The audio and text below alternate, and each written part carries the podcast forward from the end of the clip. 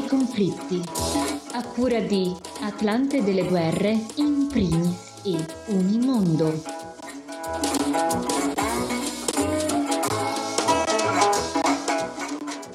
Bentornati e bentornate a Un camper nei conflitti, realizzato da Atlante dei conflitti e delle guerre nel mondo, Unimondo e Associazione Culturale in primis. Io sono Francesco Zambelli. Oggi in studio siamo con Alice Pistolesi. Ciao Alice. Ciao, ciao Francesco.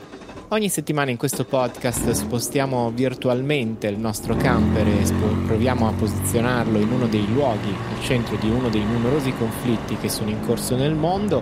Oggi ci spostiamo in Medio Oriente. Quello che andiamo a raccontare è una vicenda che un anno fa aveva destato l'attenzione della popolazione un po' in tutto il mondo. Oggi, come purtroppo spesso capita, è tornata a essere fuori dalle prime pagine dei giornali e dei titoli del telegiornale. Era il 16 settembre 2022 quando Masha Zina Amini moriva durante la detenzione della polizia morale in Iran, dopo essere stata fermata perché indossava il velo in maniera impropria. Diciamo che la morte della 22enne di origine kurda ha dato il via a una vera e propria rivoluzione popolare, guidata da moltissime donne ma condivisa da altrettanti uomini. È una protesta che aveva coinvolto prima di tutto le nuove generazioni, ma non solo. Infatti da molti anni eh, il movimento delle donne iraniano, che è composto da tanti gruppi e associazioni, rivendicava che non dovesse essere lo Stato a stabilire come le donne si dovessero vestire e questo era un pensiero condiviso da molte fasce della popolazione, non solo dai più riformisti.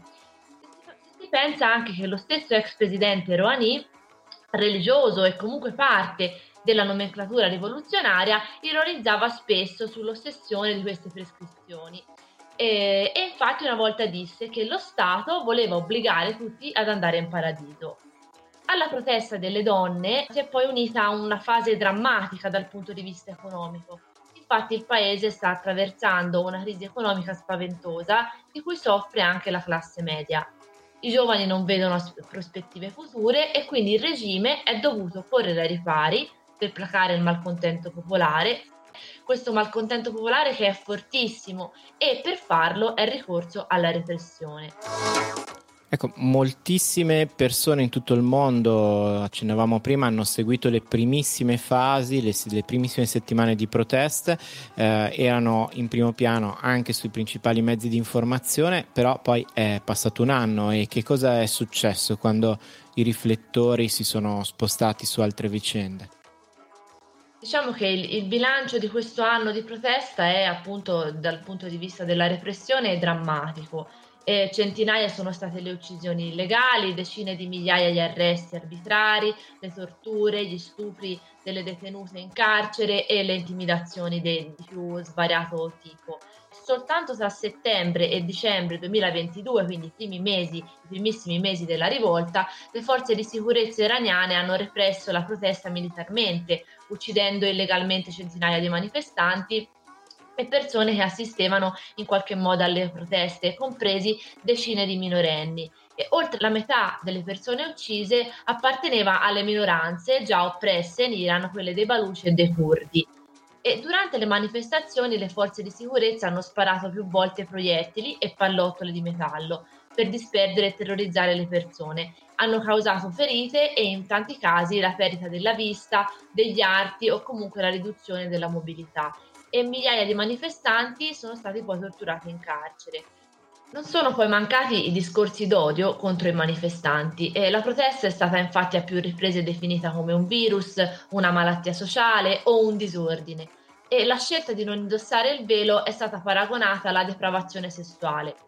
Le persone che scendevano in strada sono state definite teppisti o persone non identificate e le loro uccisioni sono state passate come suicidi o incidenti. E tra gli arresti di decine di migliaia di donne e uomini anche minorenni, ci sono stati moltissimi difensori dei diritti umani e attivisti per i diritti umani nelle minoranze. Tra i detenuti ci sono almeno 90 tra giornalisti e, e altri operatori dell'informazione, 60 avvocati, compresi quelli che rappresentavano le famiglie dei, dei manifestanti uccisi. Decine di altri avvocati sono stati convocati per interrogatori e sette sono stati manifestanti impiccati al termine di processi definiti da più ONG come anche Amnesty International, come vergognosamente irregolari. Alcuni di loro, scrive infatti la ONG, sono stati messi a morte per il presunto reato di danneggiamento di beni pubblici, altri dopo essere stati giudicati colpevoli della morte di alcuni agenti delle forze di sicurezza durante le proteste. Ad oggi altre decine di persone rischiano la, la condanna a morte o l'impiccagione in relazione sempre alle proteste. Su tutti questi atti repressivi sta investigando la commissione di accertamento dei fatti sull'Iran istituita nel novembre 2022 dal Consiglio ONU per i diritti umani.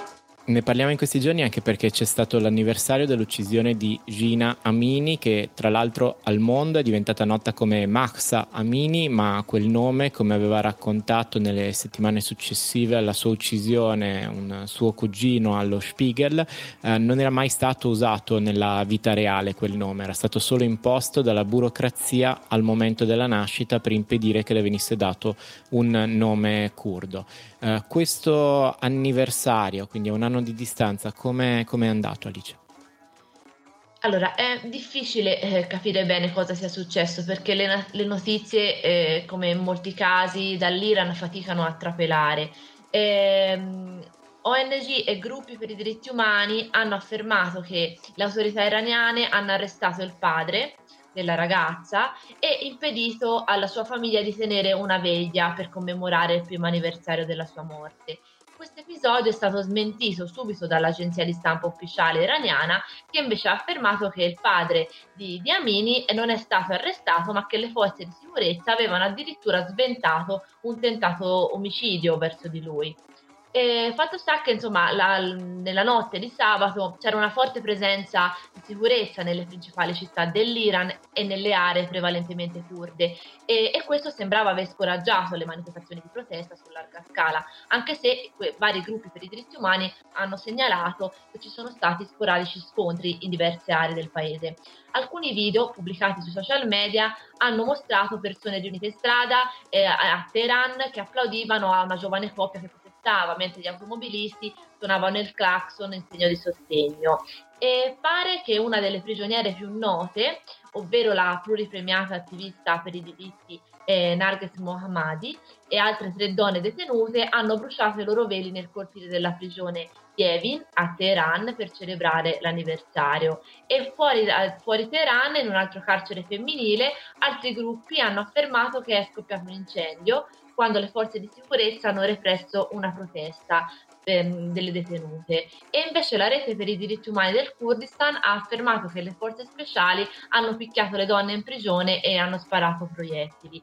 E le proteste sono state segnalate anche in altre città, uh, ad ovest di Teheran e a nord-est della capitale. E l'attenzione del regime sull'anniversario era infatti altissima e in vista di questa giornata, secondo quanto monitorato da Amnesty International, le autorità avevano intensificato la campagna di arresti arbitrari anche ai danni dei familiari dei manifestanti uccisi e avevano costretto migliaia di studenti universitari a firmare dichiarazioni contenenti l'impegno a non partecipare alle proteste e una ricerca condotta da Amnesty International denunciava appunto arresti arbitrari, detenzione dei parenti delle vittime, limitazioni ai raduni nei cimiteri, danneggiamenti e distruzione di lapidi.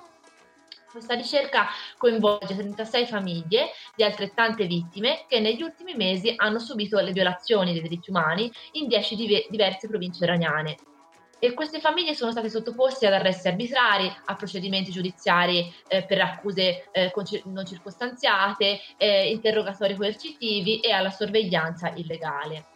Le autorità iraniane hanno poi cercato anche in tutti i modi di impedire commemorazioni nei luoghi dove sono state sepolte le vittime, come ad esempio in occasione dei compleanni. Le famiglie in questo anno hanno sfidato il divieto più volte e hanno denunciato eh, la presenza di ingenti forze, forze di polizia che hanno brutalmente interrotto le cerimonie, fotografato le persone presenti e arrestato i familiari delle vittime. E dopo che la famiglia eh, Amini aveva condannato ripetuti danneggiamenti alle tombe eh, delle, delle, vittime della repressione, le autorità iraniane hanno annunciato che sposteranno la sua tomba, che si trova nel, in un cimitero nella provincia del Kurdistan, per rendere più difficile l'accesso al pubblico. Nell'ultimo anno infatti la sua tomba è proprio diventata un luogo di raccolta delle famiglie dei manifestanti uccisi. Senti Alice, il movimento e le proteste sono riuscite a smuovere qualcosa sul fronte dei diritti delle donne in Iran? Purtroppo no, eh, nuovi provvedimenti repressivi contro le donne eh, che sfidano le leggi sono stati introdotti in questi mesi dalle autorità iraniane. Tra questi c'è il sequestro delle automobili, il divieto di accesso al lavoro, all'istruzione, alle cure mediche, ai servizi bancari e ai trasporti pubblici. Proprio alla fine di luglio di quest'anno il governo ha proposto un nuovo disegno di legge che in 70 articoli prevede un inasprimento delle condanne per le donne che si rifiutano di indossare il velo, che fino ad oggi rischiavano da 10 giorni a 2 mesi di carcere. La proposta prevede una condanna che va dai 5 ai 10 anni di reclusione. Inoltre eh, le donne condannate con la nuova legge potrebbero vedersi bandire da qualsiasi attività su internet per un massimo di due anni il tentativo legislativo è stato definito come una forma di apartheid di genere dal gruppo di esperti nominati dal Consiglio per i diritti umani delle Nazioni Unite. E oltre all'obbligo del velo, i divieti attivi sono ancora molti, eh, tra questi si possono si può trovare il cantare da soli non aver, ehm, e, non aver per, e non per forza in gruppo, eh, usare la bicicletta o avere la patente di guida per guidare la moto, appunto avere il permesso eh, per andare allo stadio a vedere una partita di calcio oppure eh, di abbandonare il paese senza l'autorizzazione del marito.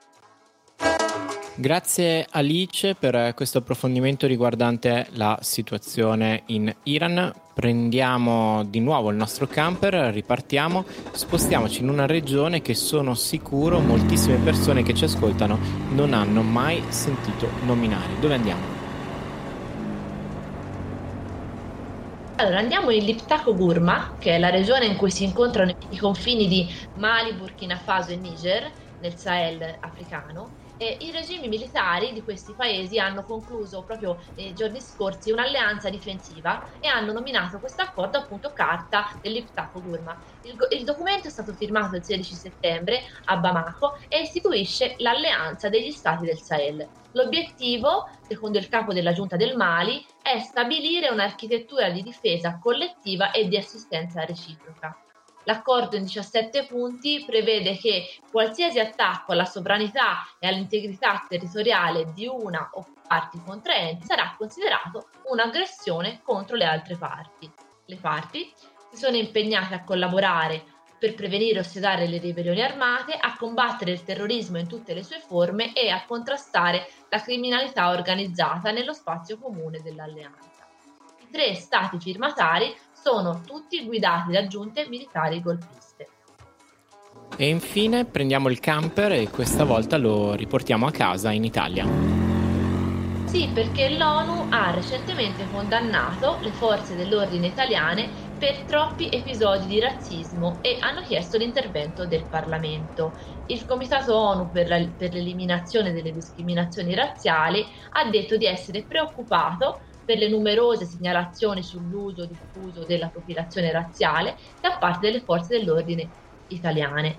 Per questo ha raccomandato che l'Italia approvi una legge per vietare queste pratiche e punire i responsabili.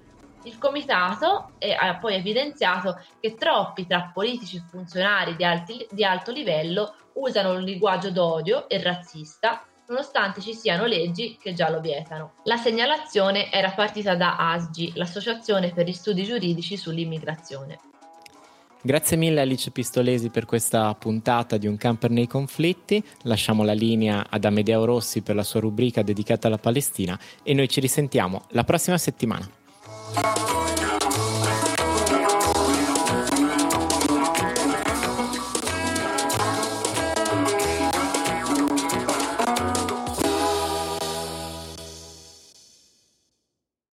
Il caso di Khaled El Kaisi, ricercatore italo-palestinese incarcerato senza accuse dalle forze di sicurezza israeliane dal 31 agosto, ha finalmente attirato l'attenzione sulla situazione giuridica dei palestinesi. El Kaisi è stato arrestato al valico di Allenby mentre stava tornando con moglie e figlio di 4 anni in Giordania, dopo aver visitato dei parenti nei territori palestinesi occupati ed è stato deportato in un carcere in territorio israeliano. Da allora non ha più potuto vedere la famiglia e ha incontrato il suo avvocato solo il 13 settembre. Attualmente si trova nel carcere di Petah Tikva, noto per le ripetute denunce riguardo al frequente ricorso a metodi violenti durante gli interrogatori. La sua detenzione è stata finora rinnovata da una settimana all'altra senza una motivazione. Molti hanno evocato un parallelo con il caso di Patrizzacchi, ma la cittadinanza italiana è stata conferita al ricercatore egiziano solamente durante la sua detenzione, mentre El Kaisi è già cittadino italiano. Come tale è stato visitato dal nostro console e in Italia si è avviata una campagna per la sua liberazione. Questo caso evidenzia quale sia il trattamento riservato dalle autorità israeliane ai palestinesi che esse considerano un pericolo, cioè tutti quelli che sono sospettati di opporsi in un modo o nell'altro all'occupazione.